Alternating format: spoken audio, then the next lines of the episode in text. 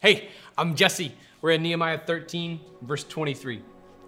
In those days, I also saw Jews who had married women from Ashdod, Ammon, and Moab. All right, pause right there. These nations of Ammon, the Ammonites, and the Moabites. Uh, if you remember back to Lot and his daughters, that's where these nations came from. Lot's daughters were convinced that they needed to sleep with their own father in order to ever, you know, have families. And so that's where these people come from. It was the Moabite women whom Balaam, the prophet for hire, uh, said, Look, if you just send these Moabite women uh, in front of the Israelite men, the Israelite men will compromise their purity. And that's where they'll lose their anointing, and that's how you'll defeat them. And so these women from uh, women from Ammon and Moab had a had a history ancestrally with Israel, uh, as Lot was Abraham's nephew. Here's verse 23. In those days, I also saw Jews who had married women from Ashdod, Ammon, and Moab. It was not about marrying a woman from another country. The issue here is that they would bring along with these women, along with these new wives and their new daughter in law, their pagan practices. Now, that does not jive well. Okay, it's, it's one thing to have, it's one thing to have like uh, a cultural Christmas where you've got one tradition where like we roast a pig Cuban style. Oh yeah, well uh, we do barbecue uh, pork ribs. Well, hey man, do both of those together to the glory of God. It's a very New Testament uh, and, and accurate Christmas celebration you've got to the glory of God. But it's not like we're going to observe Christmas, we're going to pray to Jesus, and maybe we're also going to pray to Dagon later. Hang on, no, that's not Christmas anymore. That's Dagon worship. Uh, so that that's the issue here. That's the issue. It's not it's not as though they are discriminating against these women from Moab and Ammon because of their history and their descent from Lot. It's because this often entailed pagan practices. In fact, Solomon, the wisest man ever, as, as Nehemiah is going to go on to describe, would compromise in that exact same way. He went from being the wisest man ever to the dumbest man ever because not only would he marry these women, but he would also set up temples for them. It's like, hey, while we're building the Redemption Church, why don't we also build a crazy devil temple too? Like, you would not be happy with that use of your funds. That's that's kind of what's going on here. So half of their children spoke the language of Ashdod or the language of one of the other peoples, but could not speak Hebrew.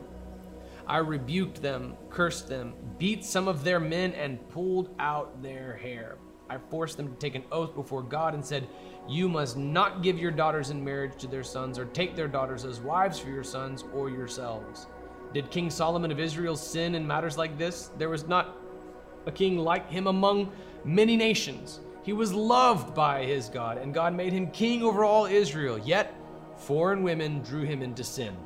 Why then should we hear about you doing all this terrible evil and acting unfaithfully against our God by marrying foreign women?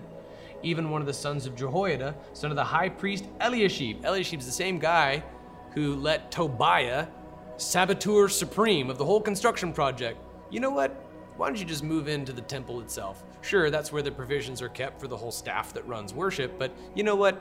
They can go out and work for themselves. You just live here now, even though you were actively trying to make this this whole construction project not happen. It's because Eliashib, it turns out, actually had a family connection. Well, guess what? He's got another one.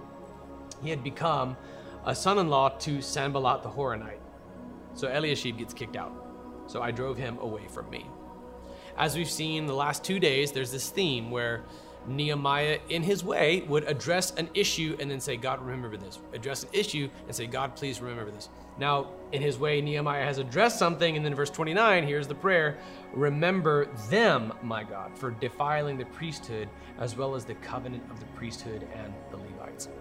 Now, in this one, it's been remember me, remember me, now it's remember them. He said the same thing in chapter 6.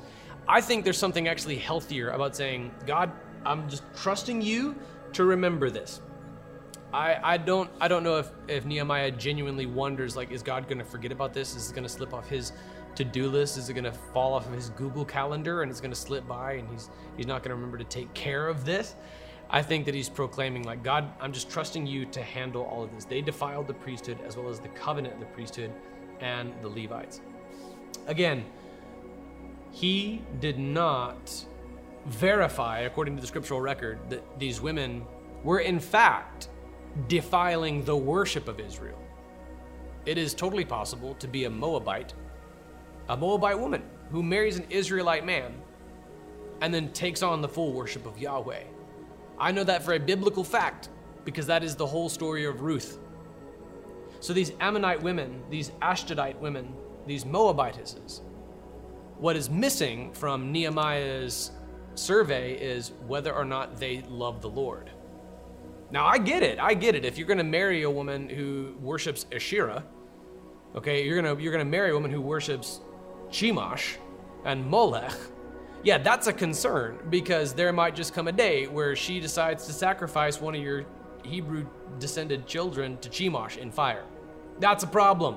That's not a that's not a form of worship that jives well with God. In fact, that's actually the very inspiration for the, the, the fire of hell itself. That's literally where we get that from. So I can get that, but what's missing in, in, Nehemiah, in, in the text here is whether or not Nehemiah actually addressed in some sort of shibboleth, if you will, this this just just ask them if they love Yahweh. like, do you still worship Chemosh or do you worship Yahweh? Uh, there, there's a there's an adherence here to an insular focus. The same thing we saw in Jonah, we see in Nehemiah. Whereas eh, Jonah at least did what God told him to do and gave the message about God's coming wrath. Nehemiah doesn't seem to give any kind of message. He just kicks them out completely. He's trying to adhere to Deuteronomy 23, but like we see in Isaiah 56, and as we see in the story of Ruth, these were not hard, fast rules. And what mattered more than their ethnicity was whether or not they served the Lord. There's no such litmus test to even ask if they serve the Lord. Uh, so the forced div- divorce edicts of Ezra, and then what Nehemiah does here is questionable as to whether or not it was of God. I think it's pharisaical and over the line because I think that if these women loved Jesus, or sorry, if they serve Yahweh, they didn't know the name of Jesus yet. If they serve Yahweh, bring them in and let them let them intermarry. He's right to kick Eliashib out, though, because Eliashib is the guy who straight up compromised the integrity of the temple itself. We're only a couple of verses away from the ending of the book of Nehemiah. So if you're going verse for verse, let us know at jessecampbellministries.com. I'll see you tomorrow for the final verse of Nehemiah.